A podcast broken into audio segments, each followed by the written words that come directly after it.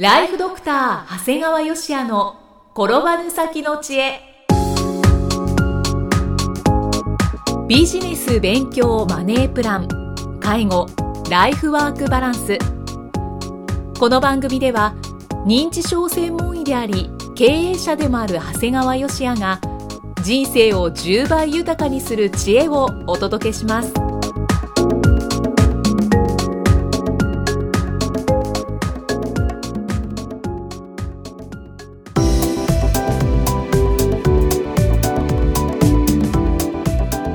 ちは、生きみえです。ライフドクター長谷川芳也の転ばぬ先の知恵。今回も始まりました。長谷川先生よろしくお願いします。お願いします。さて今回は何かこう面白そうなお話のようですね。そうですね。あの実は先日あるセミナーで、はい。まあ、いろいろワークがいくつかあった中で、まあ、面白いものを経験したのでご紹介をします、はい。まあ、これはですねまずこのワークで自分自身、まあ、皆さんのいわゆる好きと嫌いを分けているいわゆる自分自身の軸を探しましょうというワークなんですよね。だから、まあ、自分の好きな人嫌いな人から、まあ、自分の基準を見つけていきましょうということなんですね、はいでまあ単純に言うと2つ質問があるわけなんですが最初の質問は、まあ、あなたが好きなもしくはあなたが尊敬している人物と、まあ、ことの問題は理由を挙げてくださいなんですね、まあ、ただただやみくもにね、まあ、イキさんのように感情的にあの人が好きなんでって言われるとよくわかんないみたいじゃなくてねはい、ぜひこう人物を挙げて、はい、なんでこの人が自分は尊敬し好きなんだろうかということをやっぱ考えてほしいでこれぜひ皆さんにもトライしていただきたいんですが、まあ、参考として、まあ、私のケースを紹介します、はい、で僕はですねやっぱりもう大好きで尊敬している人というのは3人いるんですね、はい、その3人のうちのまず1人目が、えー、落合博満落合さんですね、はい、もうご存知のように落合さんはもう野球選手としてはもう超一流ですよね、うそうですよね。もう現役時代はもう日本プロ野球史上唯一となる、3回の三冠を達成していると。でまあ、正直ね選手として優秀な方って世の中にいっぱいいるんだけども、はい、それだけじゃなくてこう、まあ、我が中日ドラゴンズの監督としてですね、はい、こう2004年から2011年までこう指揮を執って全ての年で A クラス入りを果たし4度のリーグ優勝1度の日本一に輝いた名監督でもありさらに2013年からは中日ドラゴンズのゼネラルマネージャーもこう務めているということなんですね。これはですねやっぱりこう選手であっただけじゃなくてこう監督としても成功されたっていうのがもうなかなかそういう方っていないんだよね。だからこれがすごく僕の価値観と一致してたんですよね。でね最近ではね本も結構出されてて「まあ、采配」っていう本ではね、はい、これもがっちりと経営者の心をつかむような内容だったんだよね。いわゆる監督としての組織論みたいな話だった、はい、まあ、これはなんとなく、まあ、分かるような話なんですがもう一つこれあまり評判にはなってないんですけども僕も大好きな本がこう「戦士の休息」っていう本なんですね。まあ、戦士の休息っていう本はですねもう三船敏郎からジブリ作品まで映画で言ったら「チキチキバンバン」から「アベンジャーズ」までこういわゆるこう落合監督がですね、はい、古今東西の映画を語り尽くした映画本なんですね。落合監督は落合さんは映画が大好き、映画大好きなの。で大好きでこう映画の話もすごく面白くできるんですねで、まあ、落合監督がねなんかこう他の評論家がきっとベストワンに挙げることはないだろうが僕はこの「チキチキバンバン」という映画が大好きだ一番に挙げるんだっていうふうに言ってたもんですが実は僕もこの「チキチキバンバン」という映画あの歌は知ってたんですけどじっくり見たことがなかったもんですがもう一度見てみたんですがもう本当に楽しい。深い何かがあるわけでとにかく楽しい映画であってもうあっという間に見終えたようなもので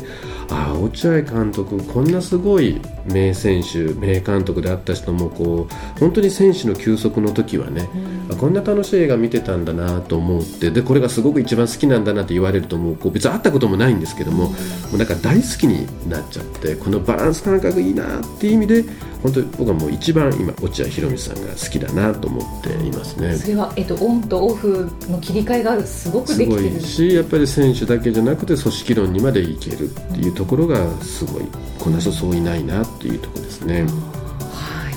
い、で2人目が小林一三さんですね。はい。いくさんは小林一三さんはご存知でした？いやちょっと知らなかったですね、うん、まあきっとそう思いますけど。まあ、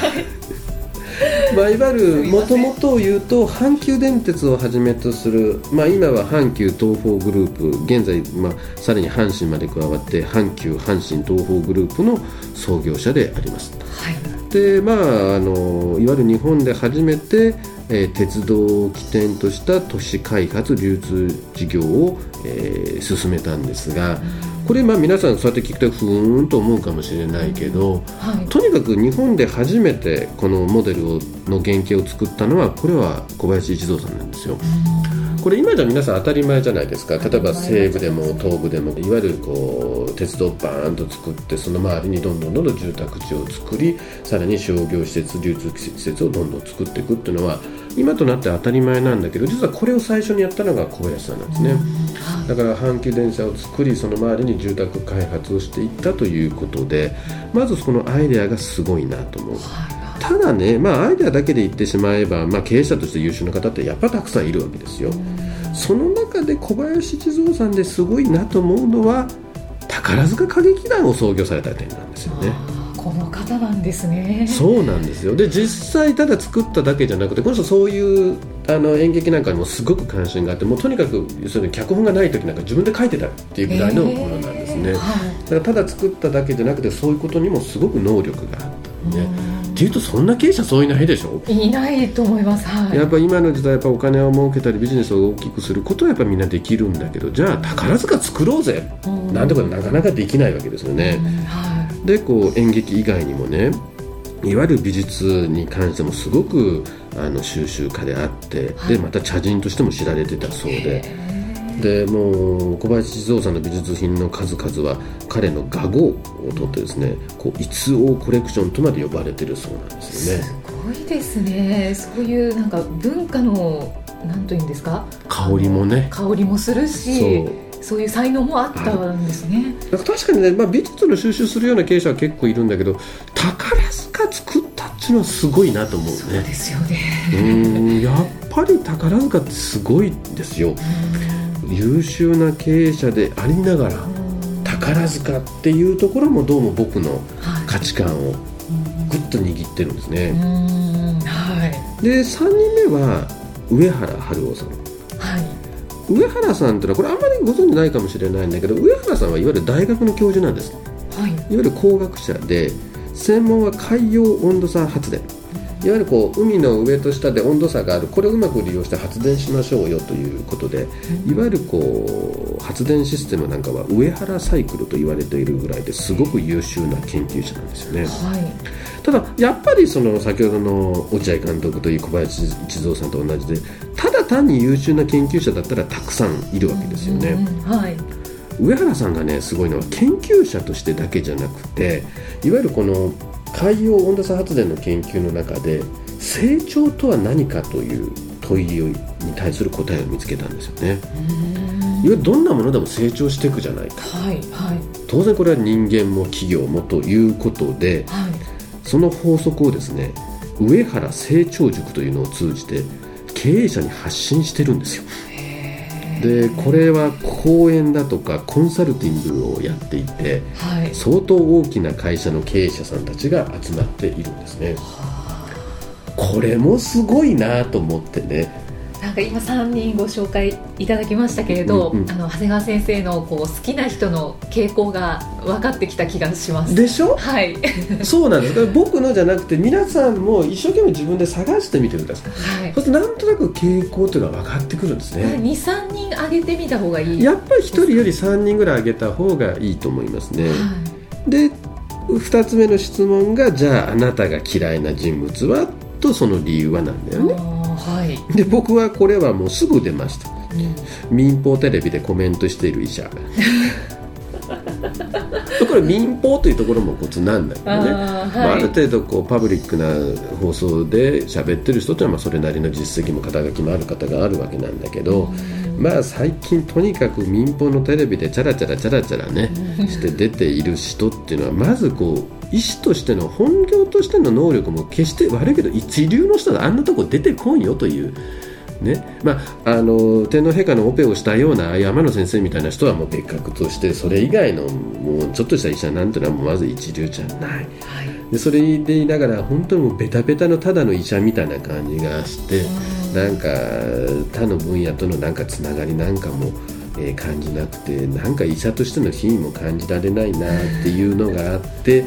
もうとっても見てて不快、はい、だから僕も出版なんかをしてた時に何かこう取材等で何かありますかって言った時にこう民放テレビ等のああいう出演は絶対しませんと。取材は受ける。何かコメントを求められて向こうが来ることに関してのコメントはしますよ。ただ自分が出てっておちゃらけた中でペラペラ喋るのは嫌ですよっていうことは申し上げるとても嫌そうな顔で今お話いただきましたけど、はい、でもね、まあ、これ今回のあくまでワークとして考えると、はい、どうもこの2つの質問からの答えで、うん、まあ、イキさんにも言われたんだけどなんとなく分かるよね軸が。分かりますね、ね。はい、でやっぱりね自分はね根本で言ったらねやっぱ職人が好きなんですよ。ああ職人、うん、職人としてやっぱ一つのことをパッと極めるような、うん、いわゆる落合監督のスポーツ選手としてえー、小林静雄さんの経営者としてで上原春夫さんの研究者としてっていうまずそこすごい好きでそこでやっぱり一流であってほしいんだよね、ただただ職人だけっていうのは嫌なんだよね。ああねそういう感じがします、うん、はいでやっぱり職人であっても職人の世界にとどまることなくこの職人での自分のノウハウをさらに外にも発信する、はい、監督であったり芸術の分野への造形であったりコンサルタントなんかでいわゆる新しい世界でも能力を発揮されるとおなんか自分はすごい価値を見出すなと思って、まあ、ある意味こうマルチプレイヤーがどうも好きなんだよなと思いますね。だからどうも自分自身もですねこう認知症専門医っていうところには強烈なこだわりを持って、えー、日々やってるくせにいわゆる経営コンサルタントだとか経営者としての分野までこうフィールドを広げてるんだなってことがようやく自分自身で理解できましたね。どうもこれが好きなんですね。そうですね、ですから僕がいわゆる経営コンサルをする場合でも、はい、まず最初は職人的発想、まあ、まず職人としてきちっとやっておられることを確認した後は逆に職人的発想から脱却してもらうことが第一段階になりますね。だから、ね、あの具体的に、まあ、開業されているような先生であれば、はい、まず組織化をして自分自身がいなくても収益が上がるような仕組みっていうのをまずやっていただいて。であと、まあ、最近あるのは、えー、著者さんなんかであれば出版をして名前が売れてるだけじゃなくてそれをうまく使ってビジネスになるような仕組みを構築するようなことが、まあ、僕がやっぱコンサルする場合はそれがやっぱ自分の得意分野なんだなっていうのはすごく感じますね。まあぜひまあこう、イキさんも感情論のチャラチャラとしたのではなくてですね。チャラチャラと言わないでください、あの皆さんも一度この質問に答えてみて、はい、でただ人物を挙げるんだけじゃなくてなぜなぜなんだという軸を見つけてみてください、はい、そうするとねなんとなく自分がこう付き合うべき人だとか、なんか自分が目指すべき人物像というのはすごくよく分かるんじゃないかなというふうに思っています。あありがとうございます、うんまあ、本当はねここでじゃあイキさんはどういう人が好きで なんで理由なのって聞いてこれでこう皆さんのアドバイスにも思ったんですがちょっとここで放送できるような内容ではなかったもんですから、そうなんですよね。あの番組の前にちょっと長谷川先生から、えー、聞かれましてこの方ですって話をしたんですが、うん、どうもその理由が乏しく。乏しかったですね。はい、ですからその人間性とか感情論というところではなく、うん、その人のどういう実績でとかどういうことをやってでのうん、あの尊敬している部分なのかっていうところをきちんとこう確認というか見た方がいいですね。そう。だから例えば落合監督だったら彼が書いてる本を読む読んで紹介したら映画まで見る。小林地蔵さんだったら小林地蔵さんが作った阪急デパートに行ってみる。電車に乗ってみる。宝塚を見てみる、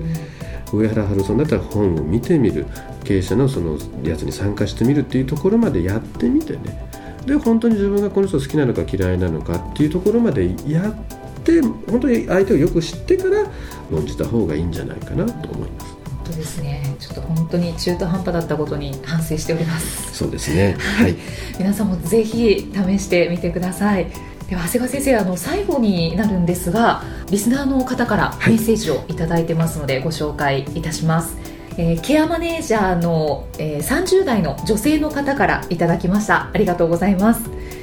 長谷川先生の地域包括ケアのお話とても興味深かったです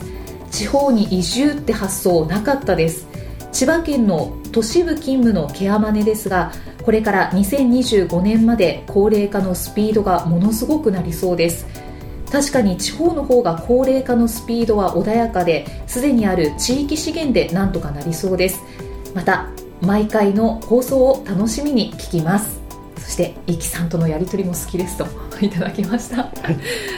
ありがとうございます。あの以前、えー、地方に住んだ方がい。いのではないかというお話をしてそれに対してのメッセージだったと思うんですけど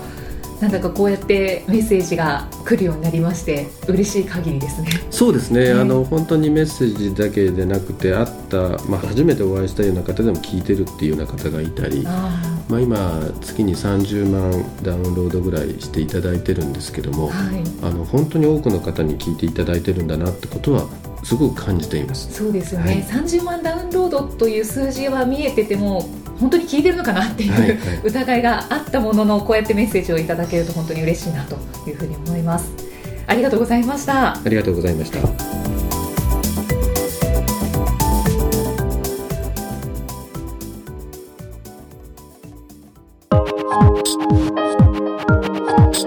今日の放送はいかがでしたか？番組ではご感想や長谷川よしあへのご質問をお待ちしています。番組と連動したウェブサイトにあるホームからお申し込みください。URL は http コロンスラッシュスラッシュ brain-gr.com スラッシュ pod cast スラッシュ http コロンスラッシュスラッシュブレイン -gr.com スラッシュポッドキャストスラッシュです。それではまたお耳にかかりましょう。この番組は提供ライフドクター長谷川芳也。プロデュースキクタス。ナレーションは、生きみえによりお送りいたしました。